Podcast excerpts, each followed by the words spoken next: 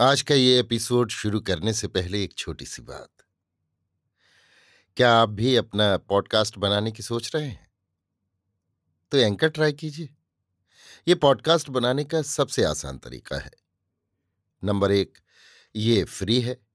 Number दो, इसमें कई सारे ऐसे टूल्स हैं जो आपको अपने फ़ोन और कंप्यूटर पर रिकॉर्ड और एडिट करने की फैसिलिटी देते हैं। नंबर तीन आप अपने पॉडकास्ट को डिस्ट्रीब्यूट भी कर सकते हैं, जिससे इसे स्पॉटिफाई और दूसरे प्लेटफॉर्म पर सुना जा सके। तो डाउनलोड कीजिए फ्री एंकर ऐप या विज़िट कीजिए एंकर डॉट एफ़ पर अपना पॉडकास्ट स्टार्ट करने के लिए। ये तो थी एक छोटी सी जानकारी, और अब शुरू करते हैं एपिसोड का सिलसिला। तो आज के एपिसोड में लीजिए सुनिए। रविन्द्रनाथ टैगोर के लिखे उपन्यास, चोखेर बाली के हिंदी अनुवाद, आँख की किरकिरी का, भाग इकतीस, मेरी, यानी समीर गोस्वामी की आवाज़ में। आशा सोचने लगी, ऐसा क्यों हुआ? आखिर मैंने किया क्या? किंतु जिस जगह असल विपत्ति छिपी बैठी थी, वहाँ उसकी दृष्टि ही नहीं पड़ी। ऐसी संभावना भी कभी उसके मन में उदित नहीं हुई कि महेंद्र विनोदनी से प्रेम कर सकता है। संसार का अनुभव उसे कुछ भी नहीं था।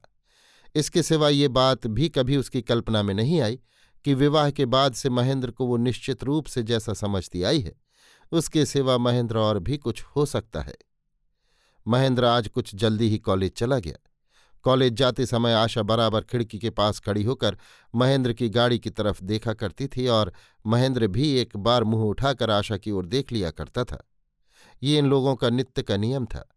इस अभ्यास के अनुसार गाड़ी का शब्द सुनते ही आशा खिड़की के पास जा खड़ी हुई और महेंद्र ने भी आदत के अनुसार क्षण भर के लिए एक बार आँख उठाकर ऊपर को देखा। देखा कि आशा खड़ी है। अभी तक वो नहाई धोई नहीं, मैले कपड़े पहने हैं, बाल बिखर रहे हैं, चेहरा सूखा हुआ है।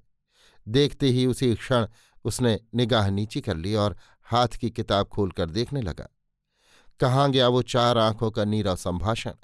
और कहाँ गई वो भाव भाषापूर्ण मधुर हँसी। गाड़ी चली गई।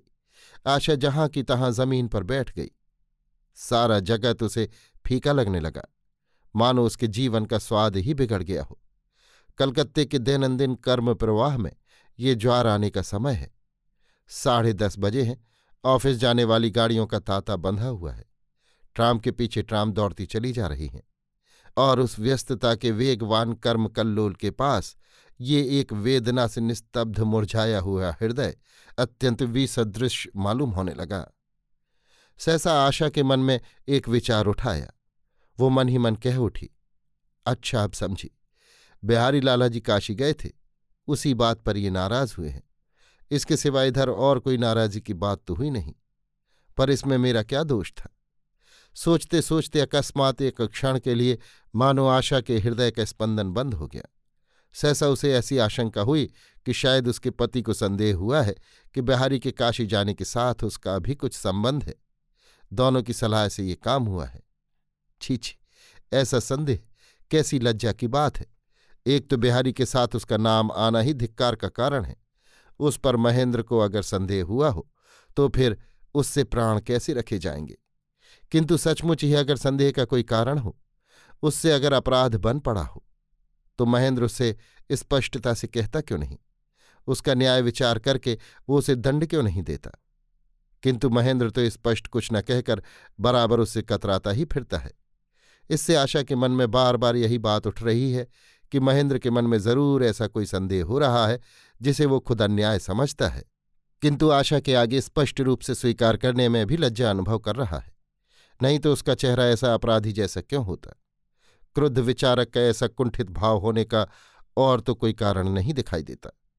महेंद्र गाड़ी से क्षण मात्र के लिए आशा का जो मिलान करुण मुख देख गया था, उसे वो दिन भर अपने मन से न मिटा सका।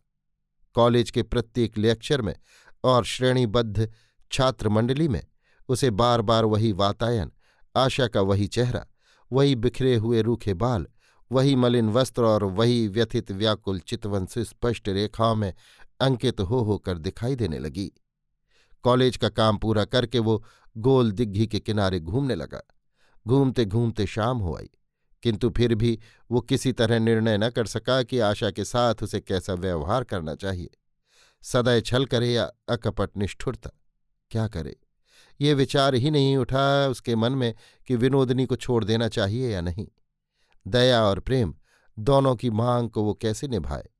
अंत में महेंद्र ने अपने मन को समझाना शुरू किया कि आशा से अब भी मेरा जितना प्रेम है, उतना बहुत कम स्त्रियों के भाग्य में होता है। उस स्नेह और प्रेम को पाकर आशा क्यों नहीं संतुष्ट रहेगी? विनोदनी और आशा दोनों को ही स्थान देने लायक प्रशस्त हृदय मेरे पास है। विनोदनी के साथ मेरा जो पवित्र प्रेम का संबंध है, उससे दाम्पत्य नीति में किसी तरह का व्याघात नहीं हो सकता। इस तरह अपने को समझाकर महेंद्र ने मन से एक भारी बोझ उतार दिया और ये सोच कर कि विनोदनी और आशा दोनों में से किसी को बिना छोड़े ही दो चंद्रों से सेवित ग्रह के समान वो अपना जीवन इसी तरह बिता देगा, उसका मन प्रफुल्लित हो उठा। और ये निश्चय करके कि आज रात को वो जल्दी से बिस्तर पर जाकर अपने लाड़ प्यार और स्निग्ध आलाप से आशा के मन से भारी वेदना को क्षण भर में दूर कर देगा, बड़ी तेज़ी से घर की ओर चल दिया। भोजन के समय आशा उपस्थित नहीं थी।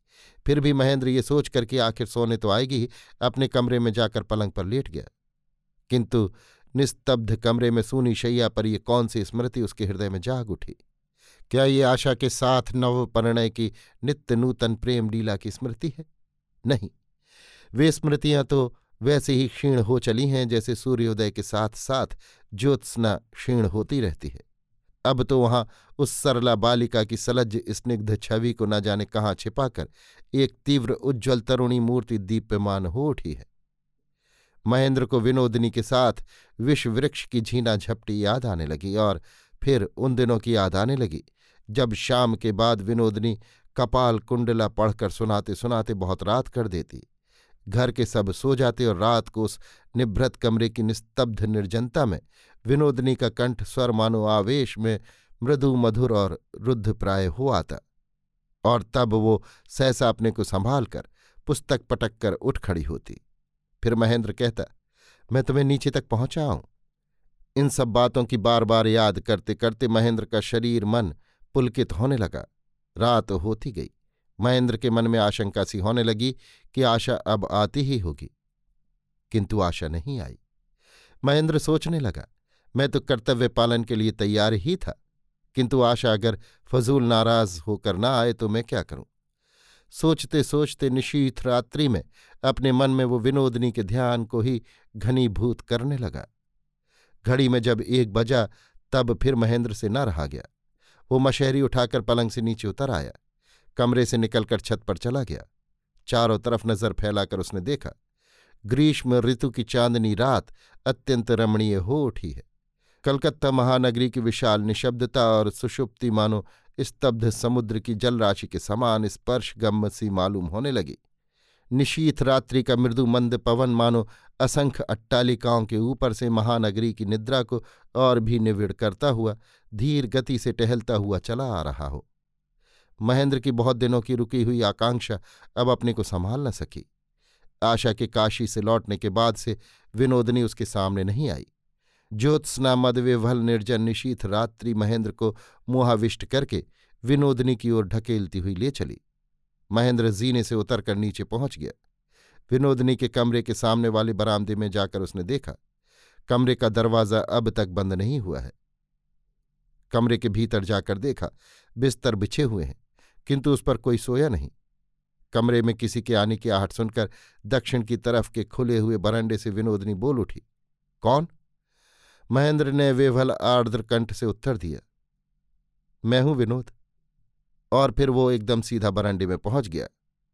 गर्मियों की रात होने से राजलक्ष्मी भी वहीं विनोदनी के साथ चटाई पर लेटी हुई थी। वे पूछ उठी महन इतनी रात में तू यहाँ कैसे? विनोदनी ने अपनी घनी भौहों के नीचे से महेंद्र पर वज्रबाण छोड़ा और चुप रह गई। महेंद्र कुछ जवाब न देकर बड़ी तेज़ी से वहाँ से चलता बना। अभी आप सुन रहे थे रविन्द्रनाथ टैगोर के लिखे उपन्यास, चोखेर बाली के हिंदी अनुवाद आँख की किरकिरी का भाग इकतीस, मेरी यानी समीर गोस्वामी की आवाज़ में।